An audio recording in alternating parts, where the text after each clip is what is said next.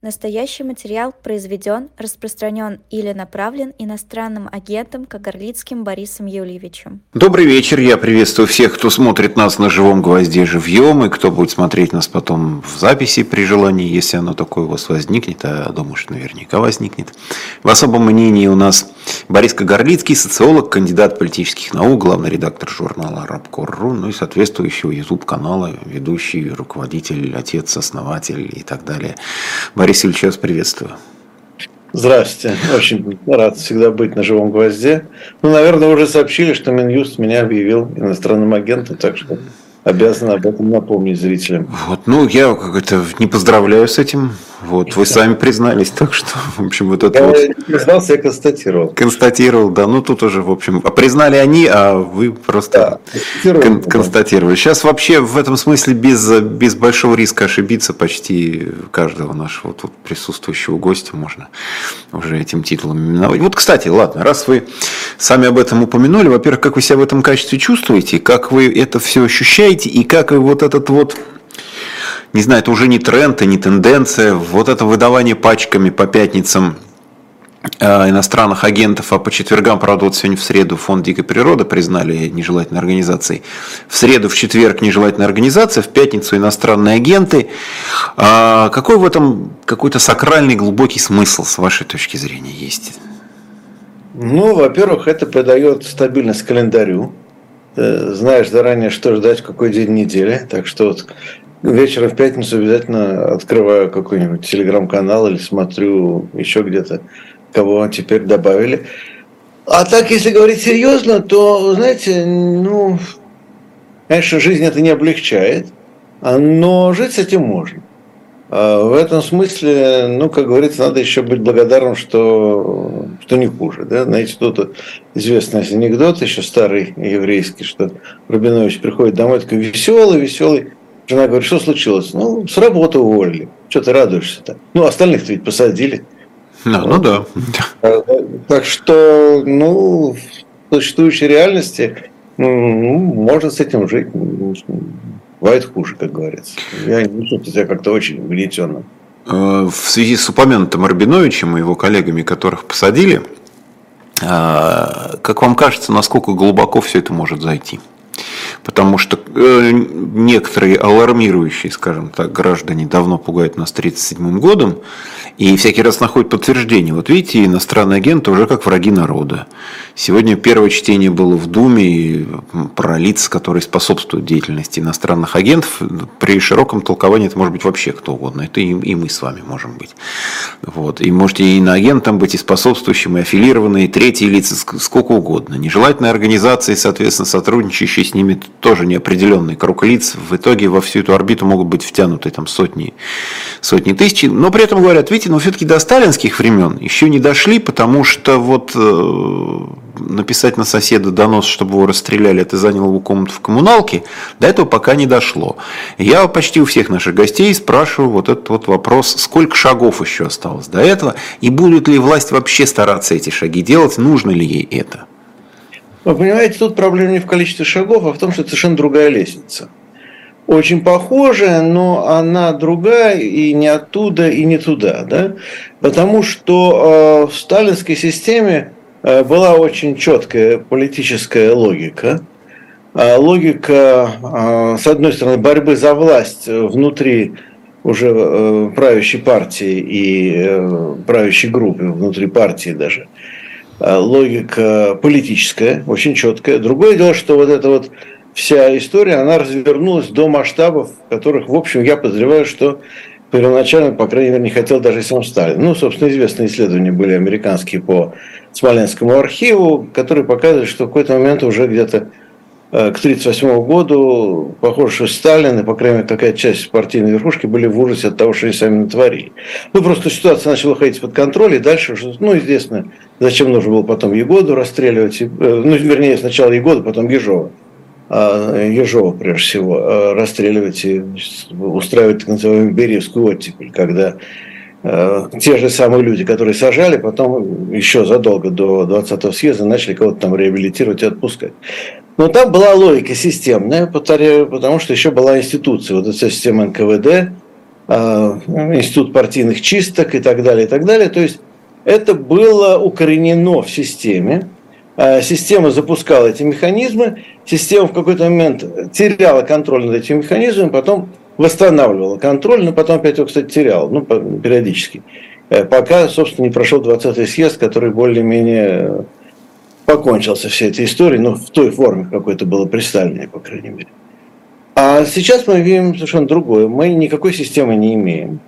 А более того, если советская система 30-х годов все-таки идет на подъем пока еще, то сейчас мы имеем явно систему, которая находится в фазе разложения, распада.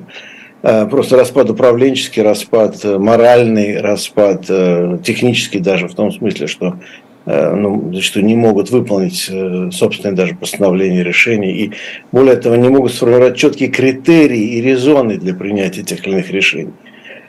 Поэтому мы скорее видим такую вот хаотизацию всего вообще, что происходит сейчас в России, ну и вот эти вот спорадические попытки устроить э, такой вот симулятор 2007 года, это скорее истерическая реакция части элит а, на потерю ими контроля не над репрессивными органами, над самими собой, над ситуацией. Совершенно другая история. В общем, ничего хорошего в этом нет, естественно, но это другая, повторяю, лестница, и, что называется, в другой конструкции она находится совершенно. Поэтому параллель здесь делать можно только в том смысле, что, ну, репрессировать людей за политические взгляды в любом случае плохо, да, независимо от того, кого, как и по каким правилам пытаются репрессировать. А как вам кажется, сейчас власть, она по-прежнему сосредоточена в руках одного человека? Ну, как казалось совсем недавно, что вот у нас есть президент, который встал там с левой или с правой ноги, подумал, решил, и все остальные, часть из них, большинство, может быть, даже не знаете, какие вообще он решения собирается принять, но потом кидаются их исполнять, потому что ну, вот просто совсем человекоцентричная у нас организация жизни. Э, и за последние полтора года в этом вдруг стали возникать сомнения – начиная даже с того, что у нас там помимо вооруженных сил вдруг появились параллельные военные структуры, вполне самостоятельные, вооруженные, действующие по собственному почину, как вот эти ЧВК, Пригожина и так далее. И критики столько, сколько вот сейчас звучит из телеграм-каналов, из Z-каналов в адрес даже самого Путина, столько близко даже не было из уст либералов на протяжении всех предыдущих лет. Так все-таки, как вам кажется, у нас вот власть, она по-прежнему централизована и замкнута на одного человека до такой степени, или уже начало что-то расходиться по каким-то швам? А вы знаете, тут все было бы правильно, если бы только не употребили слово по-прежнему. Потому что вот посмотрим, как эволюционировала российская государственная машина на протяжении вот этих 20 уже трех лет. И обнаружится очень интересная вещь, что на самом деле в России, ну, по крайней мере, года до 19 2019 как раз режима личной власти не было. Ну, может, до 18 примерно так. То есть, скорее он симулировался. Была э, такая вот э, коллективная олигархическая бюрократическая структура, а, которая себя называла Владимир Владимирович Путин. Да? Ну и вот это был человек, который озвучивал решения. И, собственно, почему они всегда довольно четко выполнялись, почему э, все это более-менее работало, ну, по крайней мере, технически успешно, э, в интересах этой группы, естественно. А потому что группа была более-менее консолидирована, если в ней возникали какие-то разногласия, то они кулуарно там решались. И, опять же, судя по всему, лично Путин выступал скорее таким арбитром э, последней инстанции, когда возникают разногласия. Если разногласий нет, то, в общем, ничего не происходит такого страшного. Все идет по накатанной, стихийно.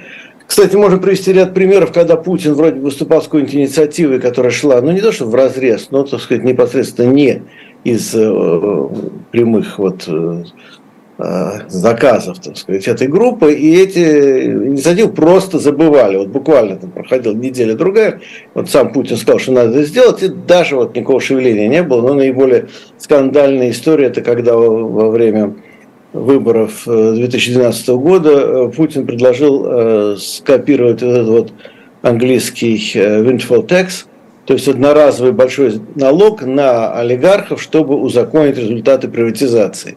То есть давайте их обложим, но одноразово, да, но каким-то законным налогом, который пойдет, предположим, на социальные нужды. Это же был очень важный момент у избирательной кампании.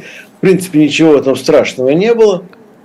То есть деньги, как мы знаем, были у всех этих людей, э, но как-то вот ну, не пошло, не пошло, и Путин даже не пытался вспомнить больше об этой инициативе. Вот забыли, просто как будто не было. Таких примеров менее скандальных можно найти вообще-то десятки, когда эта инициатива шла от Путина, не получала одобрения, и сам Путин тут же о ней спокойно забывал.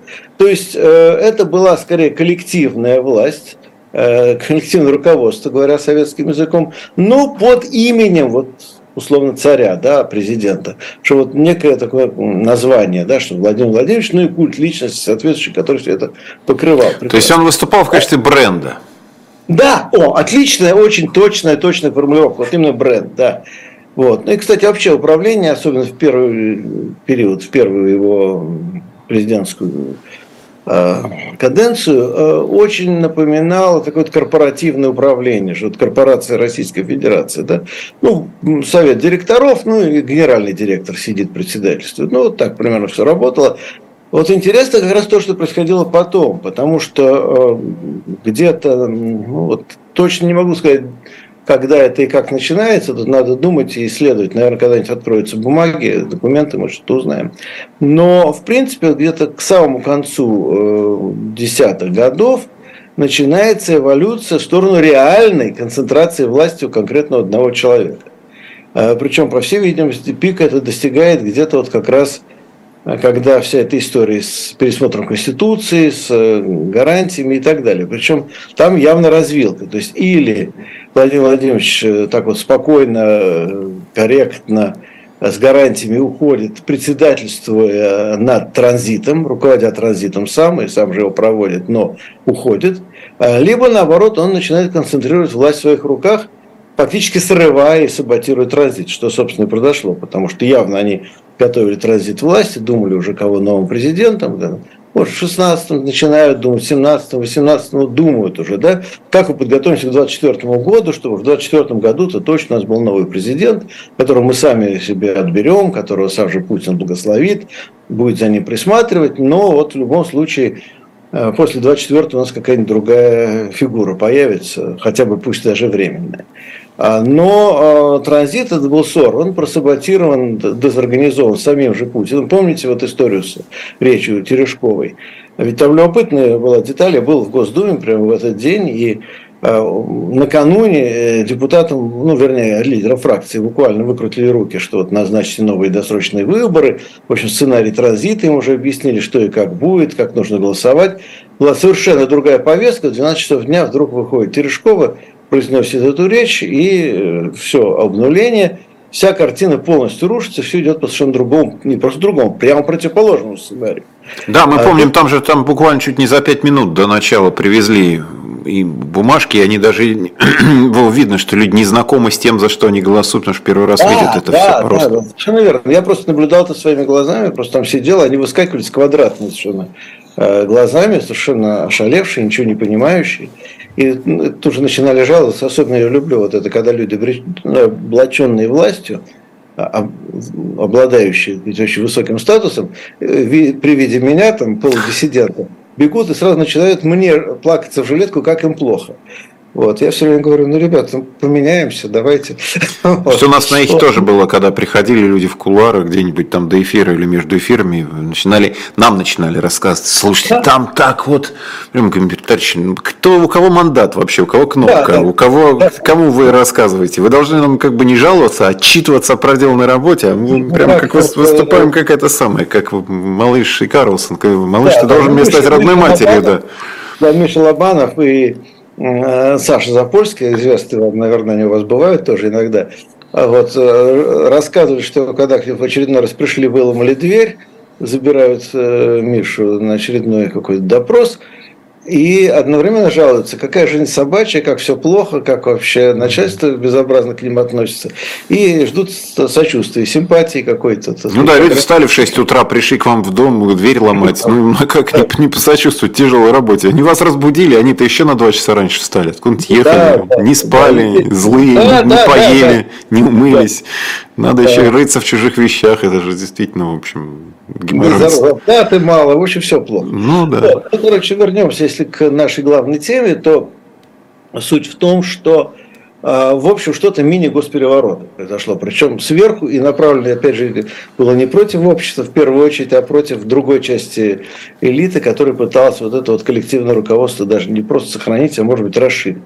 И с тех пор процесс идет в обратном направлении, то есть концентрация власти в руках все-таки действительно одного лица, ну или какой-то очень маленькой узкой группы, так сказать, личных приближенных, да, то есть не а, олигархия как таковая, именно вот фавориты, личные приближенные и так далее, допущенные люди. А, но дальше мы видим самое последнее, то, что происходит буквально вот сейчас, в течение, ну, наверное, текущего года, может быть, чуть больше, когда вот это одно лицо, ты более сосредоточившее у себя в руках власть, становится само все менее и менее дееспособным. А, ну, в общем, это видно по очень простой причине. То есть мы можем как угодно относиться к версиям, что якобы есть двойник, нет двойника, это как бы для нас не очень важно с политологической точки зрения. Но важно другое. Посмотрите, сколько и какие были а, действительно президентского уровня решения, политические или политико-экономические или политико-военные, приняты за последние, ну, скажем, там 5, 6, 7 месяцев. И мы обнаружим, что кроме мобилизации 21 сентября – по существу решений, вот сколько-нибудь важных, переломных, значимых, не было принято никаких. То есть можно были какие-то более частные э, решения, которые, может быть, даже мы не знаем, но никаких значимых решений, которые дошли до общества, как-то повлияли на ход событий, никаких не было принято. То есть, скорее мы видим такую ситуацию, как э, паралич воли на самом верху, и э, поскольку вся система суперцентрализована, то некоторые элементы без вот этих сигналов сверху вообще не могут работать нормально, отсюда просто дезорганизация. А кто-то начинает принимать самостоятельные решения.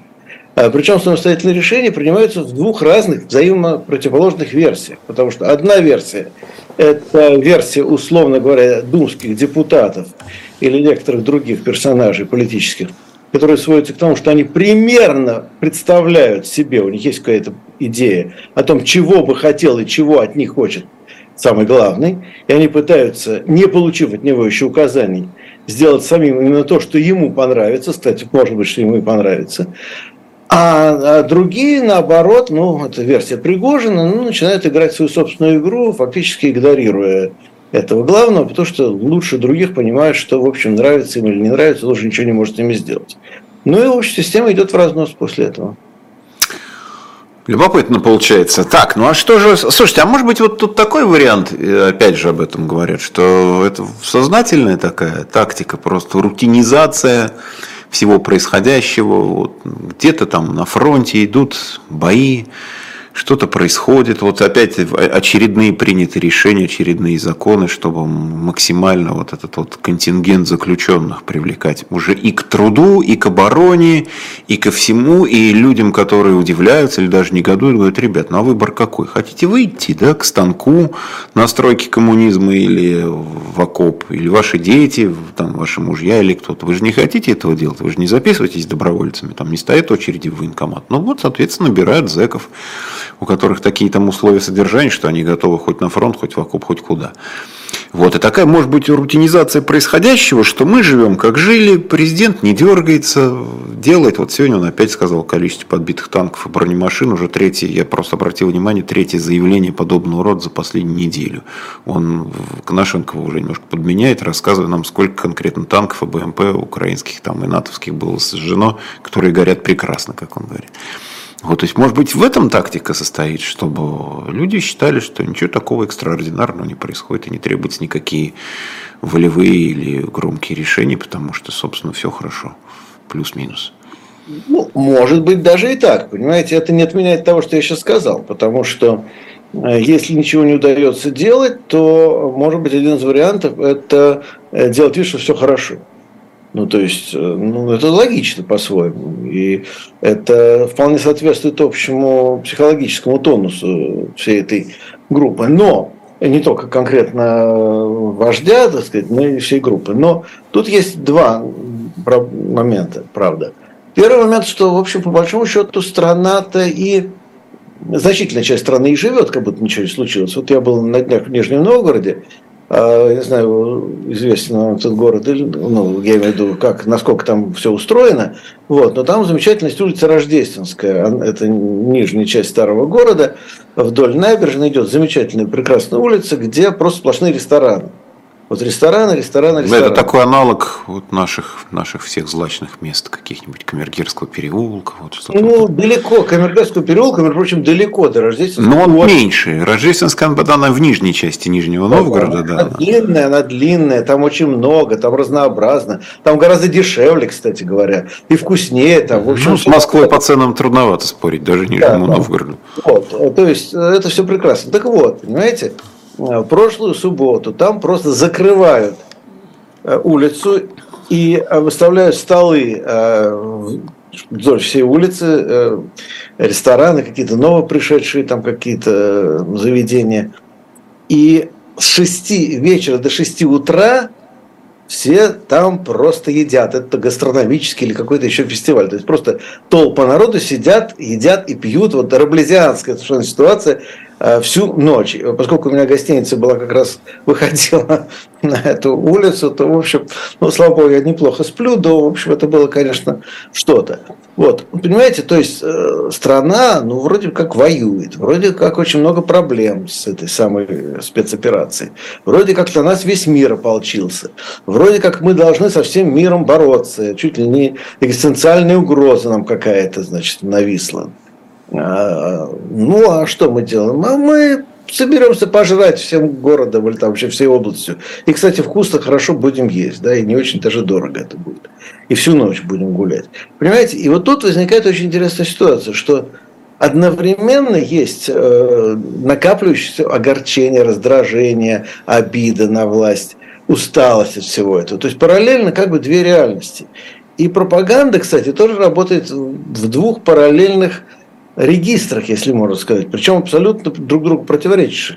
То есть шизофреническая ситуация, потому что, с одной стороны, вот действительно, ой, все как обычно, ничего не случилось, все будет нормально, и вот э, э, ну, на бытовом уровне, на уровне повседневной жизни, ну, нет попыток людей, что называется, выбить из колеи. Наоборот, наоборот, все делается для того, чтобы все было нормально, что вот вы живете, как жили, ничего не случилось, и все прекрасно, и жизнь великолепная, и страна вообще не чувствует никаких военных э, событий. А с другой стороны, вот э, во все эти военкоры, э, пропагандисты на первом и прочих каналах, истерия, вопли ужаса, что глобальное, что-то историческое, страшно, страшно, страшно, всех уничтожим, всех убьем, война, что же вы говорите, спецоперация, это война, а не спецоперация, это они говорят, я так не говорю. Вот, и так далее, и так далее. То есть такая тотальная, тотальная э, милитаристская, националистическая и так далее истерия. А это два регистра живут совершенно параллельно. И у меня ощущение, что и страна живет, вся страна живет как бы в двух параллельных регистрах, иногда переключаясь, иногда не переключаясь с одного на другой. Но а, так долго продолжаться не может. Просто надо понимать, что всего этого есть границы. Ну, границы вообще есть у всего. В такой ситуации тем более. Есть объективные вещи, связанные, конечно, с экономическим положением, с положением на фронте, с физическим и моральным состоянием правящей верхушки и правящего начальника. А, но, а, помимо всего прочего, видимо, вот все-таки в низах общества зреет что-то очень для власти нехорошее. Потому что даже если взять вот все эти истории, что вот там, вроде, ну, знаете, как часть либеральной публики обожает жаловаться на какие-то темные народные массы, которые якобы ничего не понимают. А вот социологические опросы показывают совершенно другую картину. Социологические опросы с первого же дня показывали, что э, поддержка СВО была как раз ниже в менее образованных слоях населения. Она была ниже в менее обеспеченных, менее оплачиваемых, так сказать, слоях населения.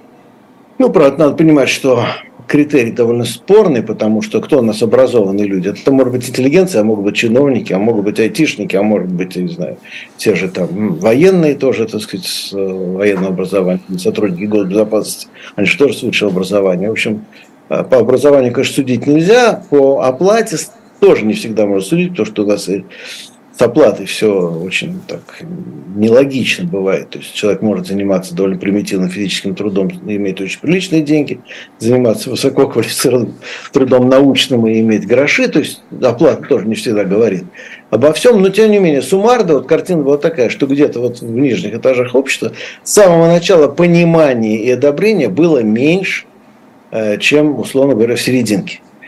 И э, ощущение вот у меня, в том числе того, что я знаю по, и по социологии, по просто контактам, что, э, в общем, это ощущение обиды на власть, и прежде всего на самого главного, кто там сидит, это нарастает. Это нарастает по мере того, как люди просто утомляются от вот этой неразрешенной проблемы, которую не удается и не удастся разрешить так, как власть предлагает. То есть уже, в общем, люди, хоть мало-мальски способны мыслить, понимают, что военного решения там никакого нет, даже если оно могло бы быть, а его на самом деле изначально не могло быть. А, ну, а тогда возникает э, резонный вопрос, зачем вообще все это продолжается, зачем вообще вы это начали, зачем вы это делаете? И на этот вопрос ответа нет. И вопрос э, не только в головах у каких-то там диссидентов, полудиссидентов зреет, он зреет даже в головах самих чиновников, в том числе у военных, у гражданских чиновников, у среднего звена госаппарата. Вопрос очень сильно зреет и мучает. Так что проблемы накапливаются, и они могут очень сильно рвануть в определенный момент. Ну, они же привыкли, в общем, быть в зоне комфорта. И причем э, часто говорят о некоем общественном договоре, что вот вы не лезете в политику, мы, соответственно, там, в общем, не, не мешаем вам там жить, как вы хотите, да. Уже более-менее привыкли к тому, что можно ездить за границу, покупать автомобили. Ну, в общем, как, как-то более-менее жить обеспечен, так как наши там дедушки, бабушки и родители и, и близко не жили. Вот. Единственное, что от вас требуется, просто не лезть в политику, потому что политика вот будет заниматься, что называется, есть кому. Сейчас получается, что этот договор, с одной стороны, нарушен, а с другой стороны, вот этот чиновнический и прочий бюрократический класс, который привык, что и дети за границей у них учатся, и активы какие-то там можно держать, и покупать, как те же пропагандисты, можно замечательно покупать там недвижимость, участки, и вообще прекрасно при этом жить, ругая Запад, жить на Западе. А вот это вот какая-то привычная картина мира рухнула, и может быть это просто такое, что называется, не идеологическое, а простое бытовое недовольство от того, что вот так вот все получилось, и жизнь поломалась. Стало, была удобная, стала неудобная. Ну, бытовые-то факторы сильнее действуют, чем идеологические, во-первых. Ну, понимаете, одно дело, когда вам сказали про какие-то традиционные ценности, или наоборот, либеральные ценности, или наоборот, Э, коммунистические или еще какие-то ценности. А другое дело, когда у вас вот э, есть жизненные удобства или неудобства. Да? Ну, собственно, советская эта власть на этом погорела, с ценностями, там, с идеологией все было не так плохо. До самого конца, кстати, было очень не все плохо. А вот э, насчет очередей, там, значит, талонов и так далее, как-то не получилось. Да? Выяснилось, что талоны оказались сильнее, чем идеи. Хотя идеи были вроде бы хорошие, а талоны, в общем, не работали никак. Но э, тут тоже, я думаю, что быт э, заедает, и бытовые проблемы начинают э, становиться первостепенными. Другой вопрос, знаете, опять же, известное правило, да, у кого суп жидкий, у кого жемчуг Жемчуг мелкий, да. Да, да. Но опять же, те, у кого жемчуг мелкий, у них даже может больше переживаний по этому поводу. Им больше чего терять. Потому что да, когда вы теряете от 100 рублей 10, а тут человек миллиарды, может быть, теряет, конечно. И, а может, ну, яхты и самолеты пропали. Конечно, это обидно. Человек ну, может... не жалко, ну ладно, это, это мое ну, мне тоже яхту не жалко, у меня ее и не Нет, было. Мне, я, я, я видел только на картинке, да, поэтому, в общем, мне жалеть трудно об этом. Нет, моя друг меня в этом смысле больше угнетает другой вопрос, что с этим добро потом делать, потому что вот даже конфисковали какую-нибудь яхту, знаете, был замечательный эпизод, когда Кургал, э, ныне уже сидящий, но тогда еще губернатор, решил избавиться от яхты, которая от предыдущего губернатора осталась, ну, такой популистский широкий жест сделать, э, продам э, губернаторскую яхту, деньги пущу на социалку. А вот, классная, в общем, такая... Хороший красивая. ход, да, красивый, да. да. Понятный, главное, людям. Никто не купил. Никому не нужна эта яхта оказалась, она так и стояла Э, что с ними делать, потом непонятно. Ну, поэтому можно круизный лайнер сделать, там детей катать. Но, в принципе, вот как-то не получилось. Вот. Но э, в любом случае, понимаете, между идеологией и бытом вот такой жесткой границы э, как Берлинская стена, такой нет. Нет. И одно переходит в другое, одно влияет на другое. В обе стороны, кстати говоря, влияет. Поэтому, ну, что-то такое созревает, назревает, но, понимаете, что-то случится один раз. Случится, и тогда мы скажем, ой, а проснулись мы уже в другой реальности. А пока вот это не случилось, вот будем просыпаться каждый раз в одной и той же реальности. Я все время провожу параллель с Днем сурка. Вот это ну, очевидно, хороший. да, напрашивается, да, потому что... Да, я очень люблю этот фильм, и Э, там же вот он, не очень понятно, как же этот герой попал в эту петлю времени, да, что он все время один и тот же день проигрывает, причем он-то его проигрывает каждый раз заново, переживает, да, а тем не менее в итоге попадает снова в тот, в тот же самый исходный э, момент. И снова играет сначала э, до конца, а потом в один прекрасный день раз, и все, и вышел из этого времени, да, пошло дальше. Вот у меня ощущение, что мы пока живем в этом дне сурка, но он может кончиться внезапно, вдруг, в общем. Мы не очень поняли, когда он начался, но мы точно знаем, когда он и как закончится.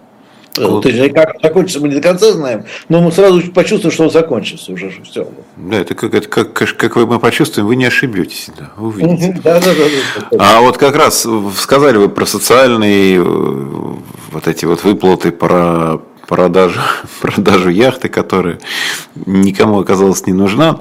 У вас интересное было наблюдение по поводу богатства, которое мне показалось любопытным, что деньги-то подзащитного, как оказывается, есть, и деньги немалые, а на протяжении долгого времени, при том, что вроде бы у нас государство состоятельная, богатая, встала с колен, уважаемая в мире. Но людям как-то все время намекали, что ну, с деньгами не очень хорошо. Денег нет, но вы держитесь, бессмертная фраза Дмитрия Анатольевича. Опять же, вот, как вы правильно заметили, пенсионный возраст, который подняли не только потому, что люди стали жить дольше и, и, и здоровее, но и потому, что как-то вот с пенсионным фондом не очень хорошо. И тут вдруг выясняется, что деньги-то есть, и, в общем, денег хватает на все, и на выплаты, и на военные действия, и на прочие дела, и даже вот на гастрономический пир на Рождественской улице. Вот как, как вы все это осмысливаете? Вот это вот происходящее. С богатством, которое есть у нас, оказывается, и немалое.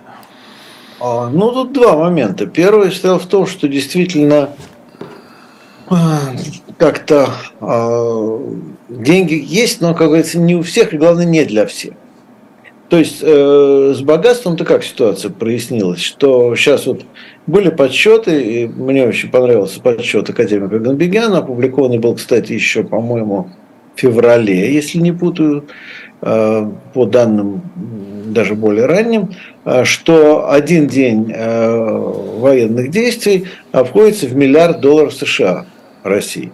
Ну, правда, там не очень понятно, как он считал, то есть, может быть, не только в денежном эквиваленте это, да, то есть суммарные, так сказать, ущербы, суммарные затраты эквивалентны одному миллиарду долларов. Но в день, понимаете, в день, то есть ну, какие же огромные э, ресурсы идут.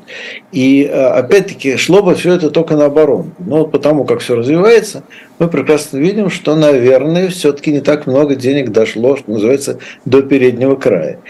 И э, отсюда вывод, что деньги не просто были, они были, ну, для кого были? Кому надо, да?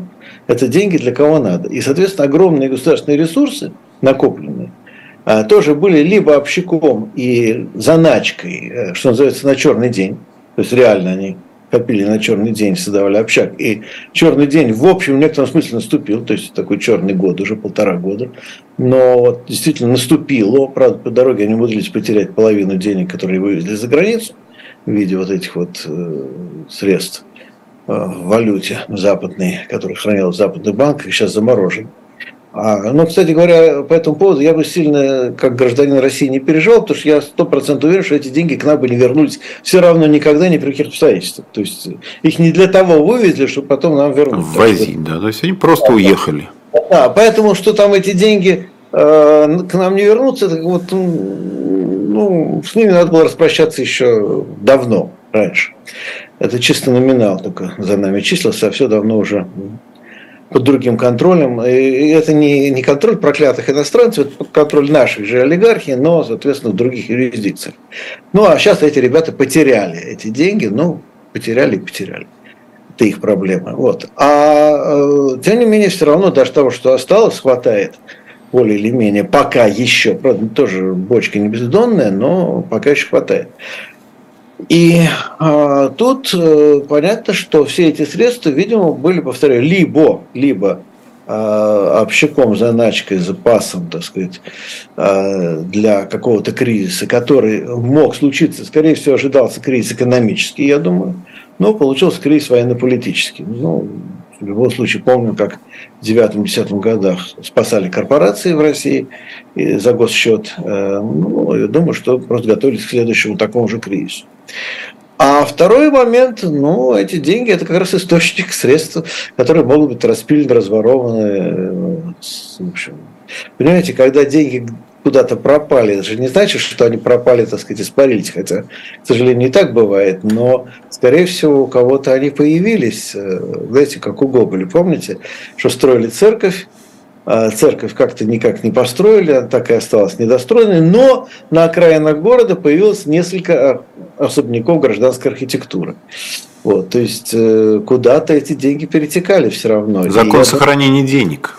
Да, да, да.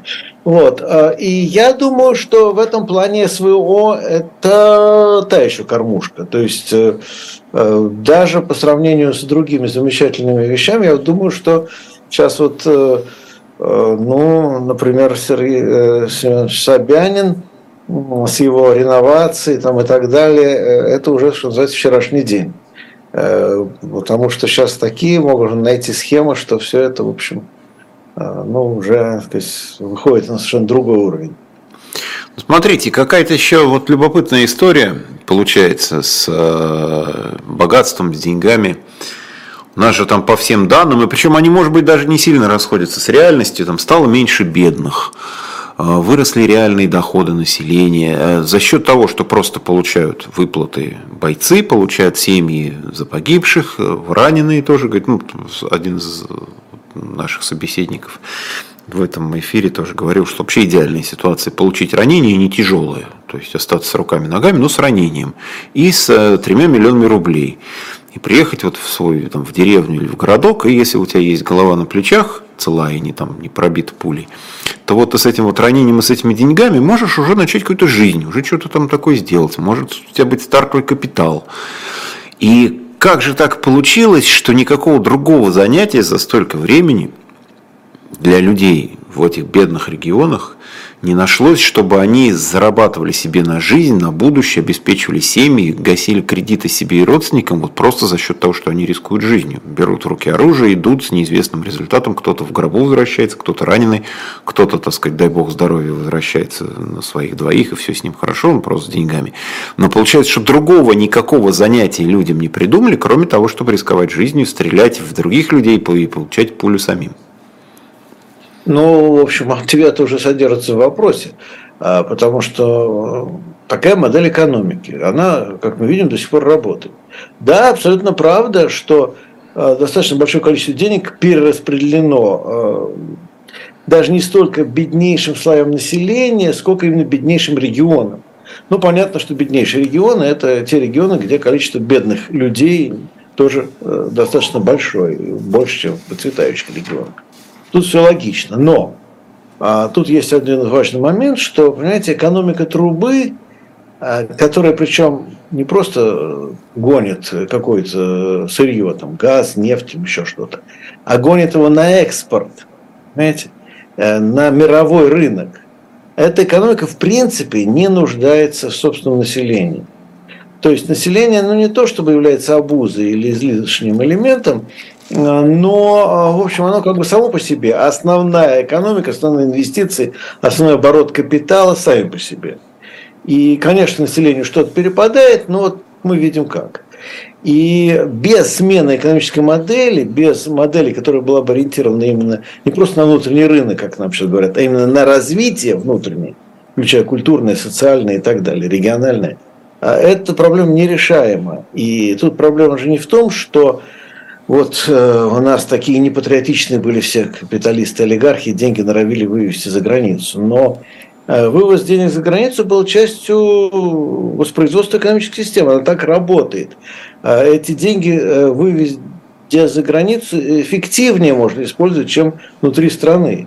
Это логично. Более того, это соответствует логике капиталистической мир-системы, вот как ее описал, скажем, Эммануил Валерстайн. Когда капитал централизуется, соответственно, выводя капитал, вы его более эффективно накапливаете.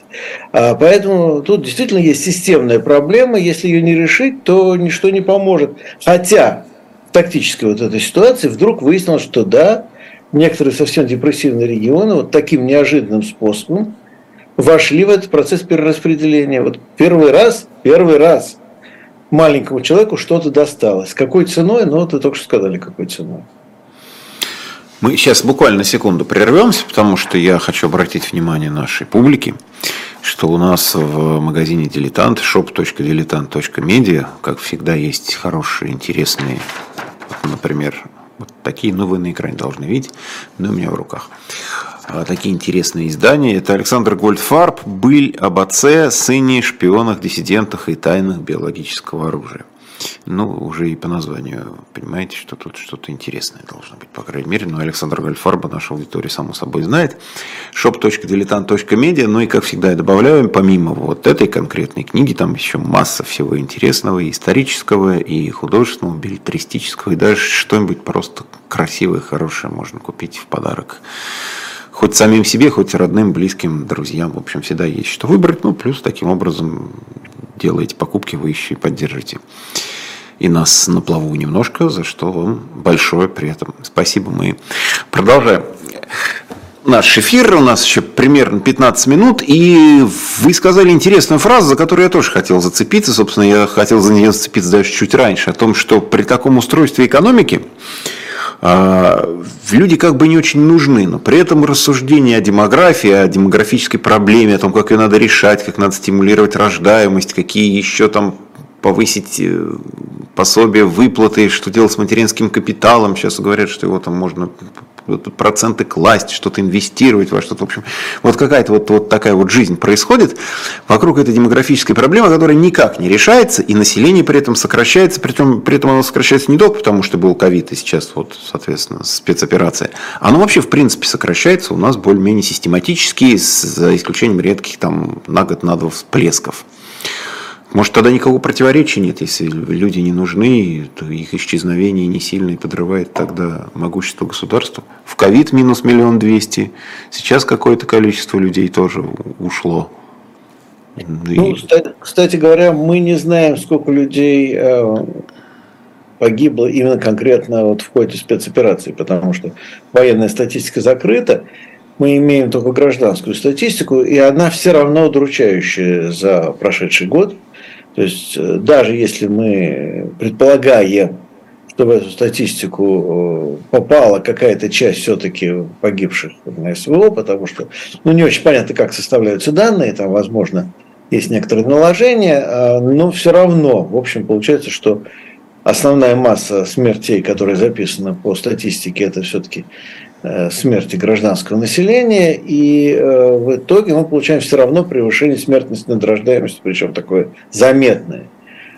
Ну, надо правду сказать, что демографические проблемы существуют не только в России, это и в западноевропейских странах, и в странах э, Восточной Азии – между прочим, сейчас, э, ну, правда, для них это не проблема такая уж серьезная, но, тем не менее, китайцы стали э, подсчитывать, что у них э, население сокращается. Да, что-то точно на 20 или на 30 их стало меньше, но тем не менее меньше, а не больше. При том, что да, у них ограничения да. уже в значительной мере сняты, вот это одна семья, один ребенок, как да, было раньше. Теперь в ближайшие 20-30 лет уже в Китае будет население сокращаться, что для Китая может быть не беда, а скорее благо, но, тем не менее, просто это факт. Да? Мы говорим о том, что это не чисто российское проблема. Повторяю, для китайцев, может сокращение населения – это скорее хорошая новость. Э, но э, в любом случае, да, это проблема скорее такого объективного характера, что ну, городское население воспроизводится медленнее и в меньших масштабах, чем, скажем, сельское. Если у вас урбанизированная страна, ну, все-таки э, в городской семье ну, три ребенка это, это все-таки редкость. Два это нормально, хорошо, но вот, к сожалению, мы не выдерживаем вот этого уровня два ребенка в семье. У нас э, один ребенок в семье получается по большей части. Ну, когда как, естественно, это э, статистическая абстракция. Но, тем не менее, э, в целом понятно, что должны урбанизированное общество давать меньше прирост населения. Это нормально, в этом никакой катастрофы, трагедии нет. А, но оборотная сторона этого дела стоит в том, что люди должны не просто жить дольше, они должны, э, как бы что называется, в обмен на это жить лучше. То есть, э, чтобы у них э, были больше возможностей для образования, повышения квалификации. Если уж людей мало, то что они должны жить в приличных человеческих условиях. В этом случае, кстати, они как раз и живут дольше. И в этом случае, как ни парадоксально, они и опять начинают, что называется, размножаться немножко лучше. Да? То есть, как в некоторых западноевропейских странах вы видели определенный позитивный сдвиг в плане рождаемости, то есть она все равно низкая, но, в общем-то, она все-таки имеет тенденцию к повышению. Но я не могу по всем странам говорить, по, по той же Франции, допустим, есть некоторый позитивный сдвиг, а, правда, тут же расисты мне скажут. А, да, это, мигр... это мигранты расплодились, да, это. Да, да. Но, но, так вот я вам скажу одну вещь. Э, да, там значительная часть э, этого прироста приходится на иммигрантов, но, внимание, очень большая часть иммигрантских семей – это семьи смешанные.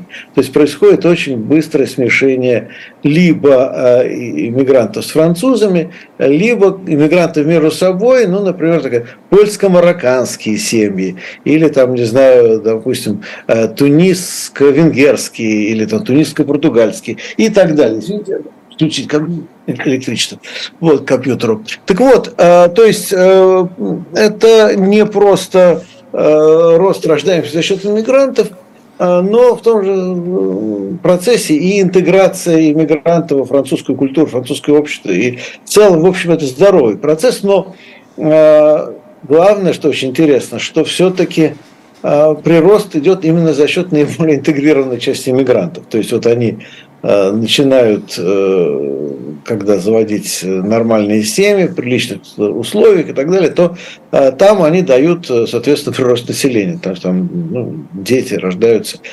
их отправляют учиться, из них делают настоящих французов и так далее. А, а значительная часть да, людей вот живет там, там, где не интегрированы, там матери-одиночки, там, как правило, один ребенок, двух уже никто не потянет и так далее. Вот, то есть э, нужно сначала все-таки людям повысить э, даже не доход, а жизненный уровень, условия жизни, качество жизни. Э, потом ну, немножко будет стабилизироваться рождаемость. Что касается власти, то я думаю, это моя гипотеза, что э, Путин и компания, по крайней мере, ближайшие его окружение, искренне хотят повысить рождаемость. По-моему, там какой-то пунктик есть психологический на эту тему. А, но а, делают это сугубо вот э, административными методами или методом попытки подкупа. То есть мы вам дадим денег, а вы за это рожаете. То есть мы не решаем социальные проблемы, не решаем экономические проблемы, не создаем условия для вашей жизни, для вашей работы, образования и так далее, а мы просто вот вам отбашляем, а вы за это нам нарожаете солдат. Вот примерно так. Ну, это же понятная идея, потому что придумать какую-то программу это сложно, это много ходов, вариантов тоже может быть много. Нужны еще люди, которые все это придумают. А деньги уже есть. И считается, что не рожают от бедности, при этом забывая, что больше всего размножаются как раз в беднейших африканских, азиатских странах, там по 6, по 7 детей, где вообще никаких ни материнского капитала нет, ни условий, ничего нет. Просто люди вот, вот рожают и рожают по, по 7, по 8, по 10 человек, без, всяких, э, без всякой помощи государства, может быть, даже к его ужасу. Вот. А в богатых странах, за редким исключением, как раз, ну как только что вы, собственно, и говорили, если хоть какой-то демографический рост есть, уже у них, в общем, уже какая-то радость, потому что в зависимости просто от того, что не просто люди жили там дольше или их было больше, но еще важно, как они живут. Угу. А у нас действительно, да, депрессивные регионы, где уже, как правильно сказал один человек, скоро одни вахтовики останутся, которые заезжают, добывают какие-то ископаемые и с заработанными, заработанными деньгами уезжают. Вот. Все, у нас там не так много времени осталось. А, что-то, ну, такая небольшая игра в прогнозы.